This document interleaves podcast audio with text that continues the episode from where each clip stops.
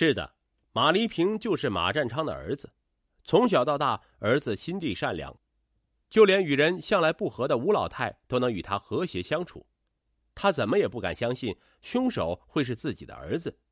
而且自从吴老太被害后，村支书马占昌都在积极帮助警方破案，却从没往自己家的儿子身上想。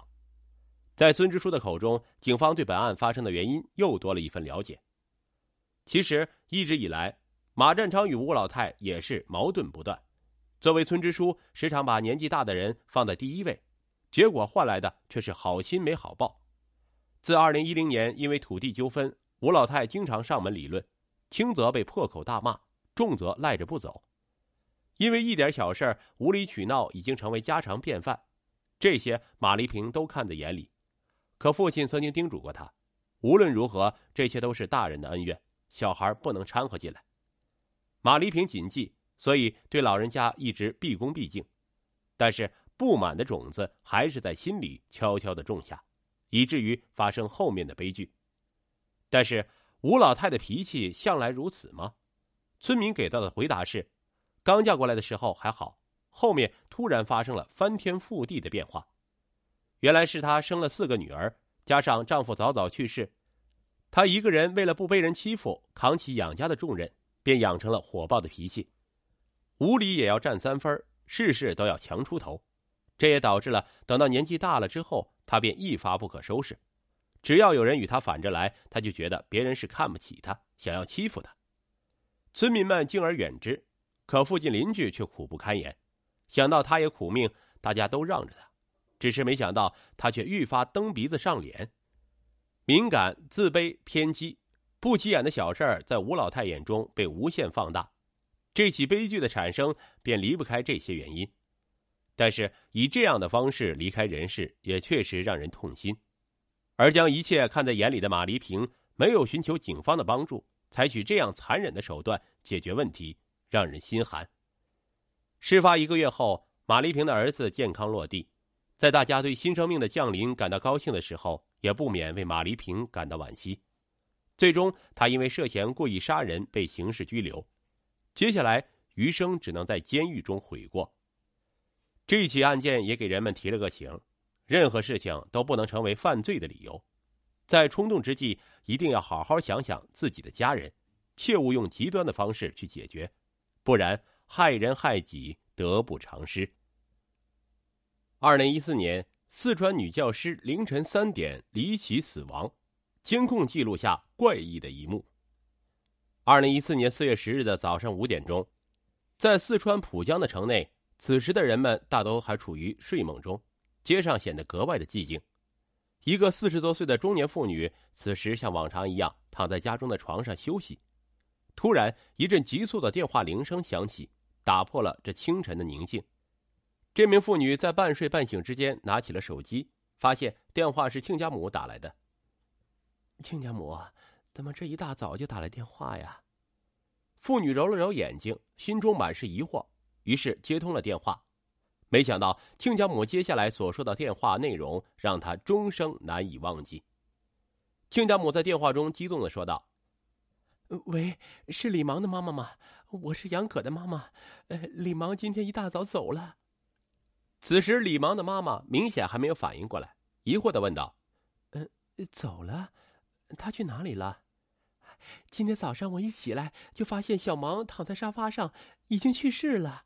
说罢，亲家母就在电话里哭出了声。当李芒的母亲听完亲家母的话以后，她感到万分的诧异。我我女儿身体那么健康，怎么说去说去世就去世了呢？李芒的母亲赶紧拿起衣服，起床前往一百多里外的亲家家里，同时眼泪也止不住的流了出来。在前往亲家的路上。李芒的母亲脑海中不断翻滚着一个问题：我的女儿怎么会说走就走了呢？她究竟是怎么死的？当李芒的母亲赶到亲家家里后，她一下子就惊住了。女儿的尸体躺在亲家客厅的沙发上。由于事发突然，亲家母有点不知所措，于是先喊来了李芒的妈妈。只见李芒两眼紧闭，仿佛在睡觉一般，但是仔细上前一看，就不难发现。女儿的头部左侧出现了明显的肿块。李芒的母亲看到女儿成了这般模样后，立刻扑倒在女儿面前，泪水夺眶而出。他看着女儿的遗体，脑中充满了一万个问号。再看一看一旁的亲家，他发现亲家脸上露出羞愧，他不敢睁眼看李芒母亲，被问到话时总是遮遮掩掩，而女婿杨可这时候却不见了踪影。李芒的母亲确信女儿变成这个样子，亲家人难逃干系。于是他站起身来，怒斥道：“我从一开始就知道我女儿嫁过来是不会幸福的。你儿子杨可不是什么好男人，你们全家要为我女儿的死负责。”李芒的母亲这样说有他的一番理由。别看杨可和李芒结婚以后，两人的日子过得甜甜蜜蜜，但二人的婚姻基础很不牢靠。由于二人是闪婚，所以并不被家里人所接受。一九八八年。李芒出生在四川蒲江的一个普通家庭里，作为家中的独女，她从小就得到了父母的很多宠爱，家人把她视作掌上明珠。在家人的关怀下，李芒养成了落落大方的性格，学习也很优秀。二零零八年，李芒参加了当年的高考，他如愿进入了四川的一所师范大学学习。在大学里的他刻苦努力，吸引了很多追求者，但都被她拒绝了。李芒只想搞好学习，而且他对另一边的要求很高。或许是看了太多的小说，也有可能是受家里人的影响。李芒特别看重缘分这一说。很多年轻女孩所喜欢的星座、出生日月等，也是李芒所喜欢的。他天天在网上研究这些东西，甚至有些痴迷，这成为了他日后择偶的重要标准之一。大学四年的生活很快就结束了，李芒匆匆踏入了社会。他成功的考上了蒲江当地的一家中学教书，成为了一名人民教师。不要看李芒很年轻，但他在教书这一行当中非常的有天赋。学校里的学生很喜欢和这个大姐姐相处，而李芒长得好看，嘴又甜，所以和同事相处的非常融洽。年长一些的同事经常动用自己的人脉关系给李芒安排相亲，这些相亲对象都没能让李芒满意。但是在二零一二年底，有一个人得到了李芒的青睐，这个人就是杨可。杨可和李芒一样是同一个学校的老师，杨可不光和他来自于一个地方，出生年份一样，更重要的是长相帅气，星座也很好。李芒觉得和杨可很有缘分，于是和他谈起了恋爱。杨可做事很细心，对李芒的关照更是无微不至。没恋爱过的李芒很快就沦陷了。他做出了一个大胆的决定，和杨可结婚。但是这段婚姻很快就引起了一个人的反对，这个人就是李芒的母亲。当李芒把自己的想法告诉母亲以后，母亲就说道：“你们两个人认识都没有两个月，彼此还不了解，怎么能说结婚就结婚呢？而且婚姻是大事，不能儿戏啊！对方的家庭情况你也不清楚，这件事啊，我绝对不同意。”在老一辈人看来，婚姻是两个家庭的事需要双方相互了解以后再去讨论结婚。可是，在如今这个快节奏的时代，连婚姻也是快节奏的，闪婚更是当代社会一个很常见的现象。李芒对母亲的话不以为然，反而认为母亲的思想很落后。李芒决定跟个风，硬要和杨可闪婚。胳膊拧不过大腿，李芒的母亲不好阻拦。只能让自己的女儿嫁给了杨可。二零一三年一月四日是一个千载难逢的好日子，在网上网友们都说这一天代表着一生一世，永不分离。李芒觉得自己在这一天结婚一定能得到上天的庇佑，所以他铁了心要在这一天领证。李芒从家中取出了户口本，拉着才认识不到两个月的杨可去了当地的民政局，背着家里人领取了结婚证。等女儿领完证后，李芒的母亲才后知后觉，一下子有些恼火。母亲觉得李芒做事太冲动了，另一方面，自己的孩子一向乖巧，敢那么大胆的去结婚，肯定和杨可的教唆离不开关系。尤其是想到杨可家没有自己的房子，还要和婆婆挤在一起，李芒母亲就觉得女儿受了委屈。但是到如今，父母也只能说几句，毕竟二人已经生米煮成熟饭。成了法律意义上的夫妻了。由于家里人不支持，所以二人没有办婚礼，就这样草草了事。杨可知道岳母看不上自己，他认为无非就两点原因：第一是杨可没有钱，岳母怕他女儿跟着自己过苦日子；第二就是相处的时间太短，岳母对自己也没有了解。所以从那以后，杨可就经常跟着李芒去他家做客，主动献殷勤，让岳母对自己满意。为了讨好岳母的欢心，杨可可没少下功夫，买了很多礼物，也说了自己的打算。李芒母亲的心不是石头做的，所以时间一长，他就不再干涉儿女的婚事。时间很快就过去了一年，杨可和李芒这对小夫妻的生活越发的甜蜜。李芒是个喜欢记录生活的人，她会把丈夫对自己的好发在微信朋友圈或者微博上分享，在众人眼中，二人是甜甜蜜蜜。看到女儿过上好日子，母亲感觉很欣慰，所以二零一四年一月，在双方父母的见证下，二人补办了一场婚礼，弥补了一年前的遗憾。随后，两人还趁着蜜月期出去游玩了一番。然而，有一句话说得好：“你永远不知道明天和意外哪一个先来。”谁也没有想到，刚办完婚礼还不到三个月，女儿李芒就在杨可的家中去世，这怎么不让人起疑呢？难道女儿就这样不明不白的去世了吗？李芒的母亲无法接受这个结果，他多次质问亲家母道：“我的女儿究竟是怎么去世的？杨可为什么一直不现身呢？”由于杨可的母亲一直支支吾吾，杨可本人又迟迟不现身，这让两家脆弱的关系一下子崩塌。所以，李芒的母亲决定报警处理这起事件。那么，警察调查以后又会有怎样惊人的发现呢？浦江警方在接到报案以后，立刻来到了事发现场。结果没想到，警方刚一查证，就发现了很多疑点。首先，李芒是因为头部受伤、颅内出血而死的，死亡的时间是在凌晨三点左右。刚开始，警察初步判断是入室盗窃，小偷被李芒发现后，为了逃命才将李芒杀死。但这个说法很快就被否定了，因为现场门窗完好无损，所有的财物无一丢失。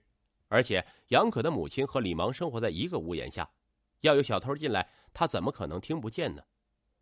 随后的疑点是李芒的手机，警察打开李芒的手机以后，发现他曾在头一天晚上十点到第二天凌晨两点给杨可连续拨打了二十九个电话，结果这二十九个电话都是无人接听。为什么杨可不接妻子的电话呢？杨可本人又去了哪里呢？最后，警方调取了小区的监控录像，和李芒的母亲、亲家共同查看，结果发现了更加非比寻常的事儿。在案发当晚的凌晨一点五十七分，监控清楚的记录下，杨可从外面醉醺醺的回到了家中。监控中的杨可走路东倒西歪，连站都站不稳，摇摇晃晃的上了楼。但是就在十七分钟后，也就是当晚凌晨两点十分，监控就发现。李芒急急匆匆的跑出了小区，结果没过了几分钟，他又跑了回来。随后在凌晨两点二十四分，李芒再次现身监控录像中，这次他是骑着电动车往小区外面冲去，而身后是紧紧追赶的杨可。凌晨两点多骑着电动车往大街上跑，这显然不合乎常理。为什么李芒会出门呢？由于视频的角度有限，因此没有拍下全貌。不过警方还是发现。几分钟以后，李芒和杨可出现在了小区门口的右侧，二人似乎在吵架，而杨可的朋友也出现在了监控录像里。接下来的剧情更让人震惊，只见二人在吵架之后，李芒就骑车子向左而去，结果几分钟后，李芒就被杨可和他的朋友们一起扛着回来了。而在小区单元门门口，众人似乎还停了下来。就在警察疑虑的时候，李芒的母亲率先发话了。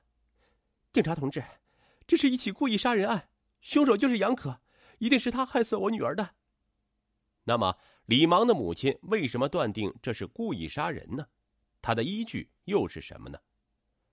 李芒的母亲眼神很细，他注意到一个细节，在楼梯口的时候，杨可的同事竟然给了杨可一巴掌。正是这个巴掌让李芒的母亲突然惊呼，他认为一定是杨可在小区外与女儿吵架。结果一怒之下用钝器杀害了他的女儿，接着意识到了后悔，所以才会和同事把女儿给扛进了家里。二人争吵的原因也很简单，就是杨可在外酗酒，夜不归宿，所以女儿负气离家出走。之后杨可嫌烦，才会把李芒给害死。其实李芒的母亲推断也不无道理：第一，杨可和李芒多次因喝酒而发生争吵；第二，在酒精的作用下冲动犯下凶案是有可能的；第三，杨可在案发以后就不知所踪，很有可能已经是畏罪潜逃了。事情进展到这一步，就必须把杨可叫来说清原委了。杨可的母亲一看这架势，一下子着急了，他对警察同志说。他俩确实因喝酒而吵架了，但我的儿子真没杀人呢。紧接着，他给儿子打去了电话，把儿子叫到了公安局。不一会儿，杨可就来到了公安局。李芒的母亲没想到杨可还敢现身，因此冲上去就是一顿痛骂，怒斥他是个杀人犯。杨可却说道：“我真没有杀人，也没有跑。李芒的死我也很难过，可他完全是因为意外而亡。”随后，杨可才向警方解释了原委。当天晚上，由于杨可和朋友喝了太多酒，很晚才回到家中。回家后的李芒非常生气，因此选择离家出走，并骑上了自己的电动车。杨可为了挽回妻子，马上追了出去。正好和他一起喝酒的同事，为了避免李芒误会，知道他们经常为此而吵架，所以专门想来他们家这里解释这件事。同事帮忙拦下了生气的李芒，并劝说小两口和好。结果没想到。喝酒后的杨可满嘴胡话，说的话是前言不搭后语，让李芒极为生气。杨可当晚酒精上头，他强硬的不给李芒道歉，说自己没有错。失望的李芒决定离家出走，给杨可一个教训。结果李芒才刚骑出去五十米，竟一时不小心压到了石头上，车辆失去重心，李芒顺势摔倒在地，头部正好碰到了路边的马路牙子。几个同事见大事不妙，所以就将李芒扛回了家中，想让他好好休息。其中一个同事还嫌杨可做事不算男人，不知道给妻子服服软，于是给了他一巴掌，让他清醒一点。当时的众人都没有注意到李芒已经失去了意识，危在旦夕。所有人就只想着把李芒拉到楼上去休息。等到五点钟左右，杨可的母亲起床后看到了沙发上的李芒，结果一摸儿媳的手，已经成冷冰冰的了。杨可哭着说道：“我很后悔，这件事都怪我。我知道这件事我有很大的责任，为了逃避现实，我才一直躲着岳母的。”杨可的母亲也说道：“我们，我们遮遮掩掩，就是因为这件意外没有被及时的发现，所以才会让李芒失去生命。我们实在太愧疚了，我们没脸见你啊。”不过，面对杨可母子的说法，李芒的母亲显然无法接受。他认定二人是在唱双簧，本案就是故意杀人案，而且现场的附近就有一家医院，为什么杨可不直接把女儿送进医院呢？这究竟是不是一起故意杀人案呢？一旁的警方听完两边的陈述以后，决定给李芒的尸体做进一步鉴定。警方首先找来了和杨可一起喝酒的同事来打听这件事。同事们都表示，确实是李芒骑车子时出了意外，当时大家都醉醺醺的，没想到李芒竟然摔得那么重，直接失去了生命。法医那边同时也传来了消息，经过鉴定，李芒的伤口不是钝器所伤，根据脑部右侧伤口的形状，警方判断这是路两旁的砖头所致，因此李芒是意外伤亡，不能予以刑事立案。而且法医还告诉了李芒母亲一个更难以接受的结果：李芒是有机会生还的。但由于周围人的照顾不周，错过了最佳抢救期，因此杨可必须要为他的疏忽大意负责。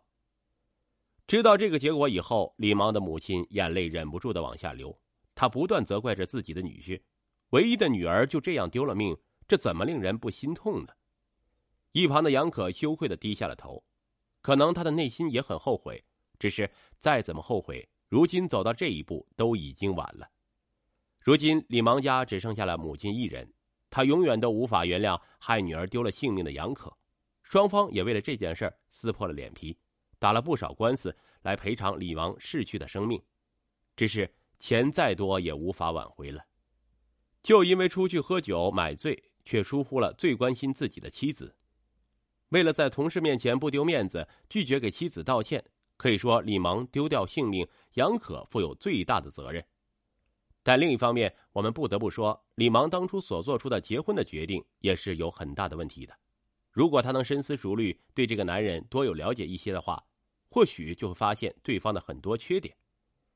爱情在刚开始总是美好的，但只有时间才是验证爱情的最好良药。为了一时的激情而选择闪婚，这种行为欠缺考虑，而闪婚的夫妻也大多数以失败告终。所以说，婚姻不是儿戏，不仅仅是两个人在一起那么简单，更牵扯到两个家庭。希望人们能引以为戒，在爱情中保持冷静，多加思考，这样才能等来真正的一生一世。天长地久。